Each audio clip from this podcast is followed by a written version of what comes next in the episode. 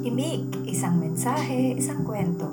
Ito ang podcast na magbibigay ng isang mensahe mula sa isang kwentong karanasan ng isang kapamilya, kaibigan, kakilala, kasalamuha, o maaaring kadaupang palad natin sa araw-araw na buhay.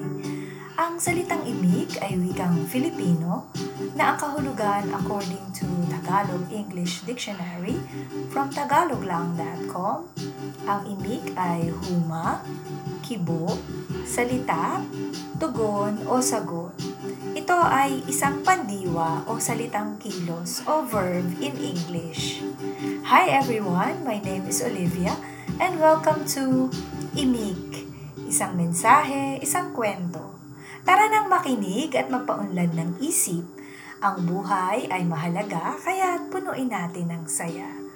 Pinamagatan ko itong imik dahil ang imik ay karaniwang ginagamit na salita dito sa Laguna. Ang halimbawa ng paggamit nito ay, umimik ka naman dyan.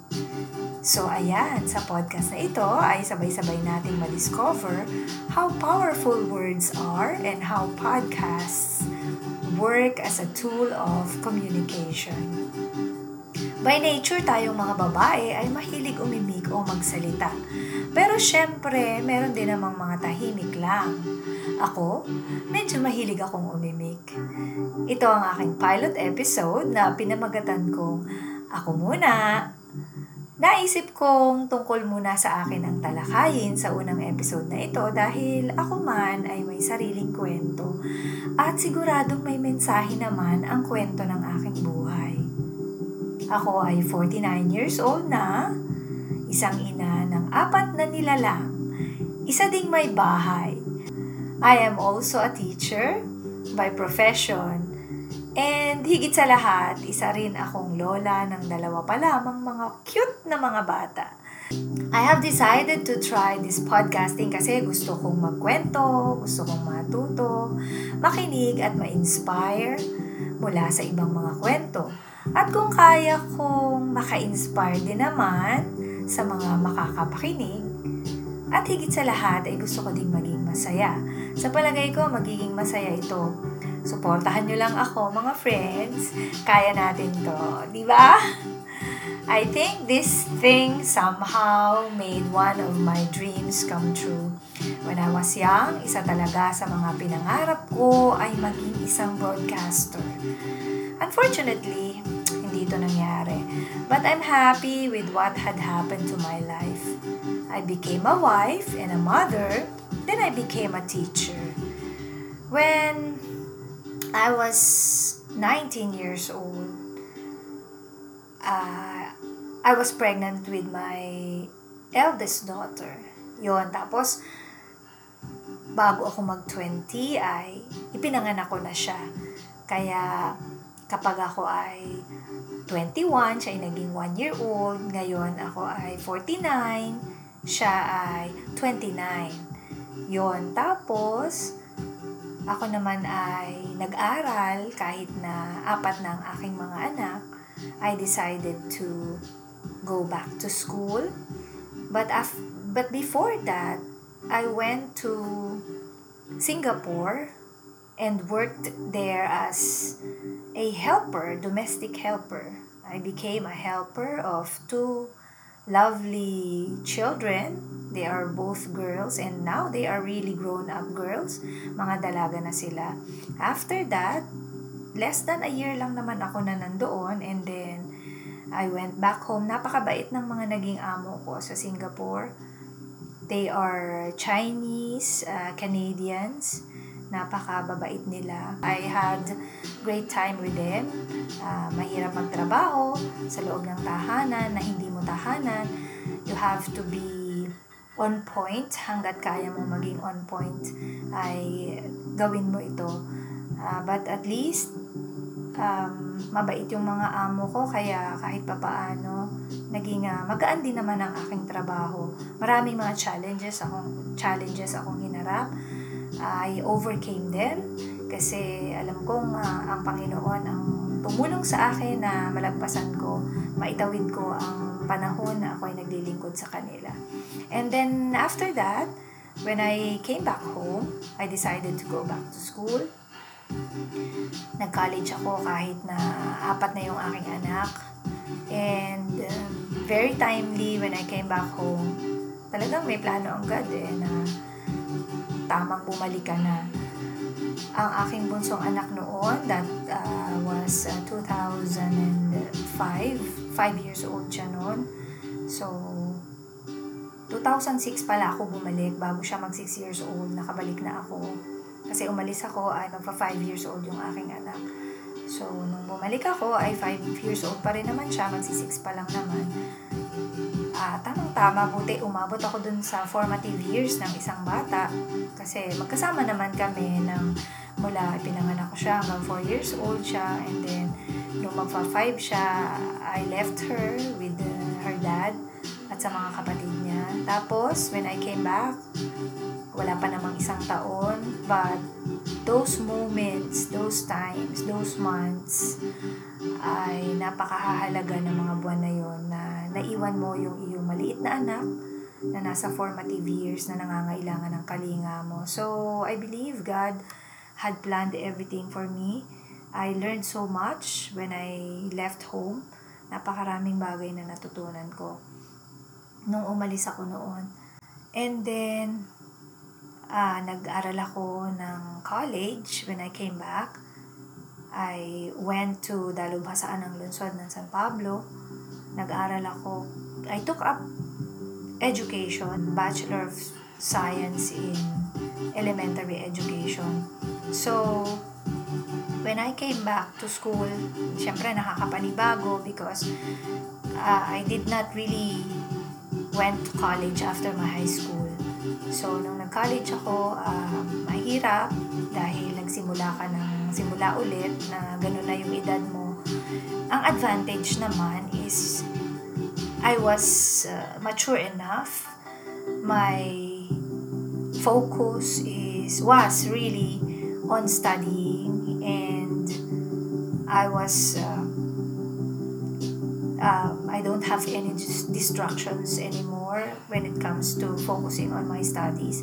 Kasi, syempre, ang una kong focus naman, syempre talaga, ang pamilya. And when I went back to college, yung focus mo naman sa pag-aaral is, I think, I guess, I gave my 95% sa pag-aaral. Kaya, nagawa ko naman ang dapat kong gawin bilang isang estudyante.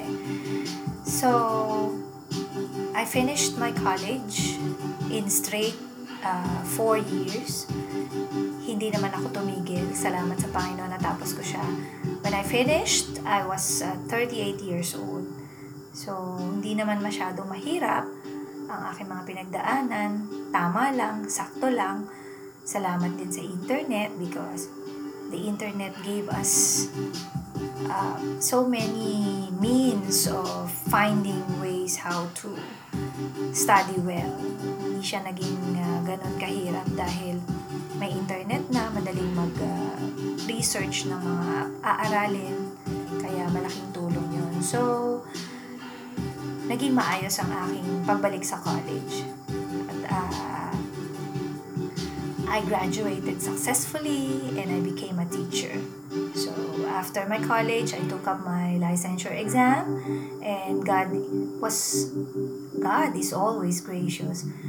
He gave me the chance to be to become a teacher. Naging professional teacher ako kahit na ako ay 38 years old na. So walang uh, imposible sa kagustuhan mong uh, mangyari sa buhay mo kapag ka talagang time mo, yung dedication mo, and at the same time, yung faith mo sa Panginoon na He will lead you through. He will guide you in everything that you need to do in your life. At katulad din nga, nababanggit yun sa, nabanggit yun sa Bible na what you think, you become. So, inisip ko na maging teacher ako, so I became a teacher. I, but at the moment, I am not currently employed in any educational institution. I worked as an pre, a preschool teacher and an elementary teacher for uh, I started 2010 and then I stopped at 2019. Iniisip ko na ito ay temporaring paghinto lamang. Ako ay nagtrabaho sa isang university dito sa San Pablo City, sa Laguna State Polytechnic University as a preschool teacher and an elementary teacher. From 2010, 2011 school year 2011 to 2017 and then I transferred into another school, a government-owned school dito sa San Pablo City sa lalo ba saan din ang lungsod ng San Pablo where I graduated. Meron doong um, integrated school na tinatawag. So, I applied there as an elementary teacher and I worked there for two years only. I was planning to get back to work last 2019. I'm just waiting for the 2020 to 2021, tama ba? Yeah, 2020 to 2021 school year, opening school year for that particular year. But uh, suddenly, nagkaroon nga tayo ng pandemya, biglang pumasok ang ganitong sitwasyon ng ating mundo. Kaya uh, inisip ko na wag muna at the moment kasi total mahirap din naman ang panahon. So, hindi muna ako nagtuloy ng pagbalik sa trabaho. And at the same time, sabi ko, um, for that particular year, siguro, I need to also be present as a helper for my for my uh, second daughter who's the mother of uh, Alex, my my granddaughter kasi para matulungan ko siya somehow sa pag-aalaga sa aming uh, si Alexandra. Yun nga lang, nagkaroon tayo ng ganitong sitwasyon na ang pandemya ay bigla na lamang pumasok sa ganitong uh, panahon. But I believe that everything happens for a reason. May may mga dahilan ang lahat ng bagay na nangyayari sa mundo. And at the same time, I believe that God allows things to happen for some realizations of human beings na nilikha ng Panginoon para siguro ma-realize natin ang maraming maraming bagay. Alam kong uh, napakarami ng realization ng mga tao sa mundo. And also, time to heal ng ating uh, mundong tinitirahan na ipinahihiram sa atin ng Panginoon para tayo ay uh, may, may, may lugar, may tahanan na kung saan maaaring mabuhay ang kanyang mga nilalang. So, sa mga oras na ito ay uh, tayo ay nasa 20, year 2021, matatapos na ang 2021. I became a tutor. Luckily, I had three pupils na tinuturuan ko dito sa aming tahanan. Sila naman ay mga kapitbahay ko lamang. And these children are um, safe in our house. We do some protocols, health protocols. I we we use alcohol most of the time. I'm not exposed to many people and of course I saw that I have I had my vaccination already I am fully vaccinated. Dalawang beses na akong naturukan. Maraming salamat sa aming gobyerno na napakaganda ng nagiging rollout ng uh, vaccination dito sa amin. Kaya papasalamat ako na kami ay uh, vaccinated na ng aking buong pamilya. So at the moment, I'm still functioning as a teacher. Basically, nagtuturo talaga ako. So, um, ayun, napapasalamat ako dahil may mga magulang na nagtiwala sa akin na matutor ko ang kanilang mga anak. Um, I'm really happy. I'm really happy to tell you that this child, particular child, when she came, when he came to me, he was uh, actually he was only four years old, and and a beginner. So, halos wala pa siya talagang uh, alam pagdating sa academics and yung basic writing, uh, konting-konti pa lang yung uh, alam ng bata. Uh, guri-guri pa, hindi pa masyadong maayos ang pagsulat. And basic reading, uh, wala pa. Ang um, alam niya lang is uh, he he can recognize the the letters of the alphabet, ganun. Ang uh, bata ay marunong naman, nare-recognize na niya ang letters of the alphabet. That was a good start. Hindi mahirap magturo kapag ka alam na ng bata kung ano-ano ang mga letters of the alphabet. So, I started uh, teaching him how to sound each letter correctly. Kasi yun ang alam kong paraan ng pagtuturo, ang phonetics. At nakita ko naman na hindi siya mahirap para makapagbasa ang, excuse me, para matutong magbasa ang beginner. Ang phonetics ay napakalaking uh, tulong. Ito ay proven and tested na ng maraming mga guro, maraming mga experts. Kaya nung ako ay teacher ng preschool, ito ay siya kong ginamit sa pagtuturo sa mga bata kung paano magbasa. And ang mga batang uh, naging estudyante ko nang sila ay preschool, ngayon sila ay mga binata at dalaga na.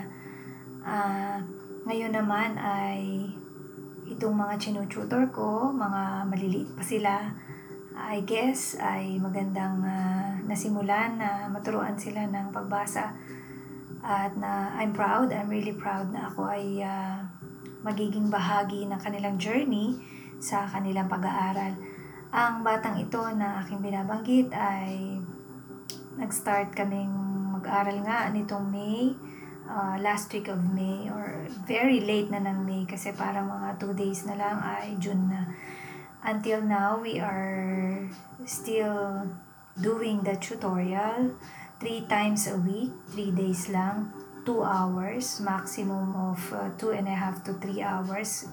Kapag lumalampas ako ay okay lang yon ay waiting for the child's own learning pace kung uh, saan siya komportable, kapag ka okay na siya, kapag ka nakapag-relax, uh, relax ng konti, nakapag-snack, and then kapag nasa mood na siya, ay okay na ulit, we move on, we go on. As much as possible, I wanted to finish each session for two hours only because they are beginners. So, may tendency silang mainip. Pero, pagka nagkaroon kami ng breaks at medyo napahaba yun and we sometimes watch videos, learning videos, ganyan, mga educational videos, um, mapapatigil yung oras namin na mag one-on-one kami. So, uh, na-adjust ng konti yung aming time for teaching. So, okay lang naman yon kasi ito ay uh, hindi nakasama dun sa binabayaran nila sa akin. That's okay. Ang kagandahan pa ng aking uh, batang hinahawakan sa ngayon ay siya ay um, very eager to learn, very interested in learning, and very focused in whatever we do. Eh, very into it siya. Talagang nandoon yung focus niya, yung attention niya. So, okay naman kami doon. Yung isang uh, hinahandle ko na kid, siya naman ay ganun din. Uh, medyo older siya ng konti. Medyo na late yung kanyang uh, pag-aaral kung paano magbasa. At first, it was something na parang ako ay nahihirapan, nagkakaroon ako ng feeling of hopelessness. Sabi ko, makakayanan ko pa ba to? Kasi parang nalagpasan niya na yung level na dapat ay nandun siya nag-start na mag magbasa. But, I'm really happy right now na siya ay nakakapagbasa na. We begin from zero talaga. We began uh, reading letters of the alphabet, recognizing each one and teaching him at the same time all the sounds of each letters. So, kahit na parang feeling ko late na lampas na siya sa formative years, but I am really happy right now that he is able to read already. Nakakapagbasa na at mabilis-bilis na, nakakatuwa. So, ayun po, yung isa namang uh, hinahandle ko na bata ay um, grade level na siya, nasa elementary na siya. So, nakakatuwa naman na kahit pa paano, nafe-feel ko pa rin ang pagiging guro. Kaya, uh, masaya ako kahit na ngayong pandemic ay hindi ako nakapag-employ in an educational institution. I was uh, hesitant kasi, but uh, at least now, I can still feel my uh, being teacher. Yun, kumbaga, talagang siguro nga, hindi ko iniisip na maging guro nung bata pa ako. When I was in high school, hindi ko iniisip na magti-teacher ako pag nag-college ako. And eventually nga, hindi ako nag aral ng college after my high school. So, alam niyo yun, yung mga dinadaanan natin sa buhay natin, ng mga roads. Eh, sometimes, ano eh, rocky siya eh. Especially mine, yung naging road na dinaanan ko, rocky. And then, nakita ko doon yung kawalan ng planning talaga. Kasi kapag bata ka at natutulungan ka ng magulang mo to plan what you have to do in your life, mas maganda siguro, mas magiging smooth yung flow nito. Pero, hindi naman ako nalulungkot na may mga ganong pangyayari sa buhay ko. Ganun talaga eh, hindi naman lahat ng buhay ng tao ay ideally ay magagawa mo yung mangyayari yung tinatawag nating mga ideal uh, stages in life na dapat ganito, pagdating mo ng gantong age, ganito ka na, pagdating ng gantong age, ganito ka na, after your high, after your high school, ganito na, after your college, ganito na, and everything. Hindi lahat ng tao ay pwedeng maranasan ito smoothly. So, isa siguro ako doon. But I am uh, really happy right now to what had happened, what my life turned out into okay naman, masaya naman ako doon. Kasi talagang ang lagi kong tinitingnan ay ang magpasalamat sa Panginoon kung ano ang ang nangyayari sa buhay ko sa bawat araw. Uh, natutunan ko din siguro, yun nga, yung one live, ano, one day at a time, live one day at a time, parang ganun. Kasi, pag um, inisip ko talaga yung iba pang bagay in the future, may stress ako, tapos hindi ko rin naman kayang gawin, kulang ng resources, kulang ng uh, guidance, yung mga ganun. Uh, hindi ko na lang, hindi ko na nire-regret yung mga ganung bagay at mas stress din naman ako kung um, nagpaka-stress talaga ako na hindi nangyari yung mga pinangarap mo nung bata ka pa. Anyway, uh, at this point in time, ako naman ay masasabi ko talagang I am really happy right now Nagpapasalamat ako sa Panginoon. I am really blessed sa buhay na ipinagkaloob sa akin ng Panginoon. And also, I would like to thank this technology. Dahil, sabi ko nga, itong uh, broadcasting, maging isang broadcaster, that was one of my dreams. So, thanks to the, to this new technology, dahil pwede ko pa rin palang matupad ang mga pangarap kong ito. Ano? Ang isa sa mga pangarap ko nga, kung uh, may makikinig, tiyak na ikakataba ng puso ko. Kung wala naman, eh ayos lang din. Patuloy ko pa rin susundin ang tibok ng puso ko. Sabi nga, gawin mo na ang gusto mo no matter how old you are. Hanggat kaya mo pa. Kesa lumipas na ang panahon mo na hindi mo na nagawa man lamang ang talagang mga gusto mong gawin na ikaliligaya mo. Wala namang masamang sumubok hanggat wala naman akong uh, nasasaktan, siguro hanggang wala tayong nasasaktan sa ginagawa natin, ay subukan natin gawin yung mga bagay na gusto natin gawin. Again, once again, gusto ko magpasalamat sa husay ng teknolohiya at ako ay nakaranas na mabuhay sa panahong ito. This uh, latest technology paved the way for making a dream come true, especially my dream and dreams of many people. Alam ko maraming tao ang uh, natupad din ang kanilang mga pangarap, di inaasahan na pangarap nilang uh, sumikat, pangarap, pangarap nilang magkaroon ng uh, pangalan, magkaroon ng kabubuhay, ng livelihood kasi ang maraming platforms ngayon ay nagbibigay ng livelihood sa mga tao. Kaya nakakatuwa. This technology is uh, really amazing. Yung pangyayari, yung ev- yung eh, ano evolvement ba yun yung pag-evolve ng mundo natin ay talaga namang nakakatuwa. Marami tayong bagay na dapat ikatuwa sa mga modern uh, things na nangyayari sa buhay natin. Nakakatuwa kasi ang dami mo ng uh, uh, mga sikat na pwede mo na silang makita lagi, ma-follow at makita mo, malaman mo na ah, ganito pala ang uh, ang ginagawa sa buhay ng taong ito. And at the same time uh, makakakuha ka ng inspiration from these people. Yun. So nakakatuwa talaga. Hindi na kailangan maging artista ka para o lumabas ka sa TV o pelikula para makilala ka.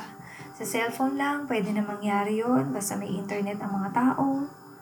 And, yun talaga, seriously, nakakatuwa talaga itong technology natin sa kasalukuyan. We are also able to have new friends, ayan nga, and to reconnect to old friends, to old ones that we have or we had, ng mga dati nating kaibigan. Tapos, um, to get to be known is, uh, I think, easy nowadays. And to get to know someone is, I think, not impossible anymore. O, ayun. So, ito yung technology natin na isang uh, ikinatutuwa natin, ikinatutuwa ng aking uh, puso na meron tayong ganito. Uh, at kahit na nga sa kapanahon na natin ngayon, meron tayong social distancing, talagang yung mga distant family, uh, loved ones natin ay kahit papano, we are able to connect with them. We are able to see them. Meron mga camera, may video cams, ayan, may video calls na tinatawag. Yun. So, yun. Um, minsan, narinig ko sa aking uh, anak na bunso habang nanonood siya ng mga video clips sa Facebook, yung nagsasalita ay lalaki. Sabi niya, he said that, uh, you are someone to your wife, to your husband, and you are a different person to your child, or maybe if you have two or more children, a different for each one of them, and another different you to your parents, to your mom and dad. Iba ka din. And another you again to your friends, another you to your workmates, to your boss, to other people that you happen to mingle be to mingle or to be with or you just encounter. Ibang tao ka sa bawat ibang taong nakakasalamuha mo. And if I may add, you are a different someone to your churchmates. And if you are a student, to your classmates. Ang isang tanong, but who you are to yourself? Wow, that's one big question I heard from him. And nasabi ko talaga sa sarili ko, wow, that is something I never asked asked myself. And all that he said were exactly correct. Ano nga ba ako sa aking sarili? Maybe I cannot tell exactly or say a specific word to identify what or who am I to myself. Nahirapan akong mag-isip. Nasabi ko lang sa sarili ko, I am me. But I thought, to know it, to identify the things I do to myself through questions, maybe, para ma-identify ko siguro sa pamamagitan ng tanong, like, do I take care of myself? Ang biglang sagot nun sa isip ko, of course, yes of course, ang naisip ko agad na sagot. But how? Very well ba? Or do I neglect important things, especially when it comes to health? Do I meet my needs in all aspects? How do I treat myself? Or do I love myself? These are some questions that popped into my mind, and my answers to these questions will determine who am I to myself, to me. And if I'm going to assess who am I as a person, talagang nag-iiba-iba in different stages in life And I think it is really meant to be someone, somewhat like that. Nag-iiba-iba, evolving. And I think that's natural. And it is the people around me, people whom I grew up with, also determined who am I as a person today. Aside from uh, the innate or inborn qualities ko na talaga as a human being, kasi the interaction and the kind of relationship I had with the people around me, people who became part of my life, surely has affected my development as a social being. And syempre, all the experiences that a person has gone or been through will surely have a great effect. And that's a big factor, I think. For me, that's what makes me as a person. Yun, as a total person yung, yun nga, nakasalamuha mo yung mga tao, yung na pamilya mo na nakasama mo, malaking, ano yun eh, malaking influence as you grow, as you grow old.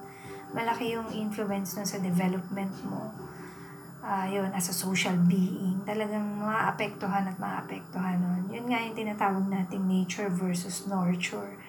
Talagang merong effect yung nurture ng uh, mundo, ng kapaligiran mo sa pag-develop mo as a human being, as a person. Tapos, um, doon ko naiisip na siguro, halimbawa, kaya ako masayahin kasi ganon. Kaya ako positive kasi kaya ako OC kasi kaya natutong humaba ang pasensya ko kasi kaya ako insecure kasi yung mga ganon. May mga karugtong na sagot yun eh. so, yun yung mga ano, mga reasons. So, part of that questions answers who I am as a person and who am I to me. Yun. Para kapag nasagot ko yung mga tanong na yun, yun yung magde-determine siguro who am I as a person? Who am I to myself? Dahil ba mahaba ang PC ko, eh natitiis ko ang mga bagay kahit nahihirapan na ako or nasasaktan na ako and I tend to let myself suffer. Parang ganon, di ba? Dahil nga, yun yung personality mo, matiisin ka, you tend to suffer, nagtitiis ka na lang, kahit nasasaktan ka na, parang ganon. So, other answers to other questions really tell how am I to myself. And I guess kahit ang ibang tao ay ganun din ang magiging realization after trying to answer the, that particular question. Actually, mahirap sagutin yung tanong na yun na who you are to yourself. Diba? Who am I to myself? Yeah, mahirap sagutin siya. Pero mabuti sigurong ang bottom line, ang bottom line nito ay kung uh, ang nagiging resulta ng kung sino o ano ka sa bawat tao o sitwasyon mo sa buhay mo, especially to yourself, ang nagiging resulta ay nagiging masaya ka. Yun ang importante. Whether you became selfless at one point, I think panalo ka pa din. Panalo ka pa din doon. Kasi, ang bottom line is masaya ka naman. Naiisip ko din kasi halimbawa, halimbawa, if I don't forgive the person who wronged me really bad, I think hindi naman ako matatahimik eh pag di ako napatawad, it will always come back and the pain will always be fresh. Eh, ang normal naman na feeling para sa akin, eh, yung payapa ako. Walang mabigat sa dibdib o sa isip, ganun. So, if I won't forgive, I think its result will definitely answer the question, who am I to myself? If I could be cruel to somebody of not forgiving, I will definitely be the same cruel person to myself. Ganun lang yun. Kaya talagang, mm, ano yun eh, how you are to someone, to anyone, is also you are to yourself. Ayun yun. I think that's, uh, for me, that's one great reflection. Kung paano ka sa iba, I think ganun ka din sa sarili mo. Ayun yun. Kasi, ano yun eh, may boomerang effect din talaga yung mga ginagawa natin sa buhay natin. So, yeah that's one question that made me think deeply talaga. And, uh, yun, nakakabukas ng isip, nakakabukas ng, uh, ng puso mo ko, how you are really as a person, who you are talaga as a person. So, and before, before I heard about that, I am actually a person who always tells myself to always stay positive. Yun, have a positive outlook in life laging ang uh, kakabit ng pangalan ko yun dahil letter O ang beginning ng name ko, letter O. Uh, letter O din yung adjective na nilalagay ko doon. It is uh, optimistic, Olivia. Yun. So, natutuwa ako na letter O yung beginning ng pangalan ko. Naikabit ko yung pagiging positive, optimistic Olivia. Okay? So, parang uh, okay siya sa akin. Parang ganun. Uh, mahirap po siya sa totoo lang. Mahirap maging positive kasi maraming obstacle sa buhay. Kahit nga po nung bata pa lamang ako ay bako-bako na ang dinaanan ng buhay ko. Nabanggit ko kanina, talagang may mga rocky road, ganun.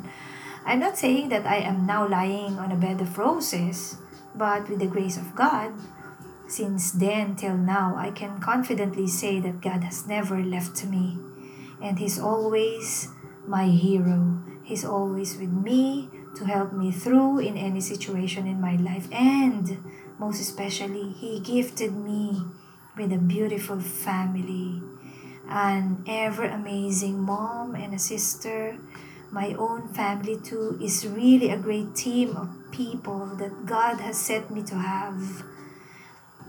Yung pamilya ko talagang ano yan, go team kami, go team. Relatives, friends, former colleagues, sisters and brothers in Christ, napaka-blessed ko. Nakakatuwa yung mga tao na yan. So, I learned how to count my blessings and always be grateful and keep my eyes focused on what is beautiful rather than to focus on what is not. Madami din naman yun eh. Pero may choice naman eh. May choice naman tayo. So I always choose the better one. Sabi ko nga, mas maganda or mas mabuti ang masaya at payapa kaysa magpaka-stress ako sa nakakagalit or malulungkot na mga bagay. Yun, ganon. Isa pa sa palagay ko ay natutunan ko na as I grew older, ay mag-ingat din sa pagsasalita. And I guess this is a continuous learning process. Kasi hindi naman maiiwasan na magkamali talaga eh. Hindi naman kasi nga perfect ang tao. But constant self-check, I think, is a big help. May kasabihan na action speaks louder than words. Totoo naman yun. But I believe both are powerful. Action at saka words and words. Words have power. I-google natin. I googled it and it showed so many lines how powerful words are, such as it can be the most powerful force in humanity. Words have power that they can destroy and create. Sometimes a single word can change everything. Another one, words have energy and power with the ability to help, to heal, to hinder, to hurt, to harm, to humiliate, to humble, to build again, or to destroy. Yun nga. I totally agree. And once a word or words have left somebody's mouth and thrown at someone else, change comes next. Dalawang bagay nga ang maaaring mangyari can create or destroy a person. Ang masakit at mabuting salita ay parehong di nakakalimutan, tumitimo, tumatanim sa puso at isipan ng dinadatnan ng mga salita. Kaya ako, isa sa mga paborito ko sa New Testament, sa Bible, ay yung sa Book of James, sa chapter 3, verse 5 to 12. Tungkol sa dila yun eh napakagandang reminder yun sa tao. And it is really a very practical lesson that if you really get the message, it will make you a better person. Please allow me to read it. Sabi doon, ang kinuha ko ay Tagalog version. Ito ay ang magandang balita, Biblia. Santiago 3, o Tagalog natin. Um, ano ba yung chapter? Kapitulo 3, versikulo 5 hanggang 12. Ito ang sinasabi. Ganyan din ang dila ng tao, maliit na, maliit na bahagi lamang ng katawan, ngunit napakalaki ng nagagawang kayabangan. Isipin na lamang ninyo kung paano napapalagablab ng isang maliit na apoy ang isang malawak na kagubatan. Ang dila ay parang apoy, isang daigdig, ng kasamaang nagpaparumi sa isa sa ating buong pagkatao. Ang apoy na ito ay mula sa impyerno at sinusunog ang lahat sa buhay ng tao. Lahat ng uri ng ibon at hayop na lumalakad o umagapang o nakatira sa tubig ay kanyang paaamuin at talagang napapaamo ng tao. Ngunit wala pang nakakapagpaamo sa dila. Ito ay kasamaang hindi mapigil at puno ng kamandag na nakamamatay. Ito ang ginagamit natin sa pagpupuri sa ating Panginoon at Ama at ito rin ang ginagamit natin sa paglait sa taong nilalang nakalarawan ng Diyos. Sa iisang bibig, nanggagaling ang pagpupurit, panlalait. Hindi ito dapat mangyari, mga kapatid. Hindi lumalabas sa iisang bukal ang tubig tabang at tubig alat. Mga kapatid, hinding-hindi makakapamunga ng ulibo ang puno ng igos o ng igos ang puno ng ubas at lalong hindi rin bumubukal ang tubig tabang sa tubig sa bukal ng tubig alat. Ayan po yun, according to James chapter 3 verse 5 to 12. Napaka ganda ng mga sinabi dito. Ang gandang paalala ito para sa atin. Another very good one is from the Old Testament sa Book of Proverbs. Ito ay Tagalog muli, sabi sa kawigaan. Um, ang version na kinuha ko po ay ang salita ng Diyos. Ang salita ng tao ay makapagliligtas ng buhay o kaya ay makamamatay. Kaya mag-ingat sa pagsasalita sapagkat aanihin mo ang mga bunga nito. So, ayan po ay ilan lang sa mga bagay sa aking buhay, sa aking pananaw, at ilang mga gabay na nagpapaalala sa akin at na-share ko po sa inyo. Uh, magandang uh, marinig. So, ayun po. Ang ibang detalye ng aking kwento ay matatouch naman for sure sa mga susunod na sa mga susunod pang mga imikan, mga kwento, talakayan, mga tanong na sasagutin, mga bagay na hindi lamang interesanteng malaman, kundi makapagbubukas pa ng isipan, makapagbibigay inspirasyon, lalo na ng pag-asa, sa mga katuruan ng ating Panginoong Hesus na ating sama-samang matutuklasan. Abangan natin ang susunod na episode. I will be joined by none other than my one and only husband, si Junior. Don't miss it. Pakinggan natin siya, ang kanyang kwento at ang mensaheng kapupulutan natin ng aral. Thank you so much. This is Olivia na naniniwalang ang imik ay makapangyarihan, kaya ang salita ay ginagamit sa imikan, hindi sa batuhan. Hanggang sa susunod na imik, isang mensahe, isang kwento. Maraming salamat po sa inyong pakikinig. May God bless us all. Stay safe and stay pretty because you and me are wonderfully made.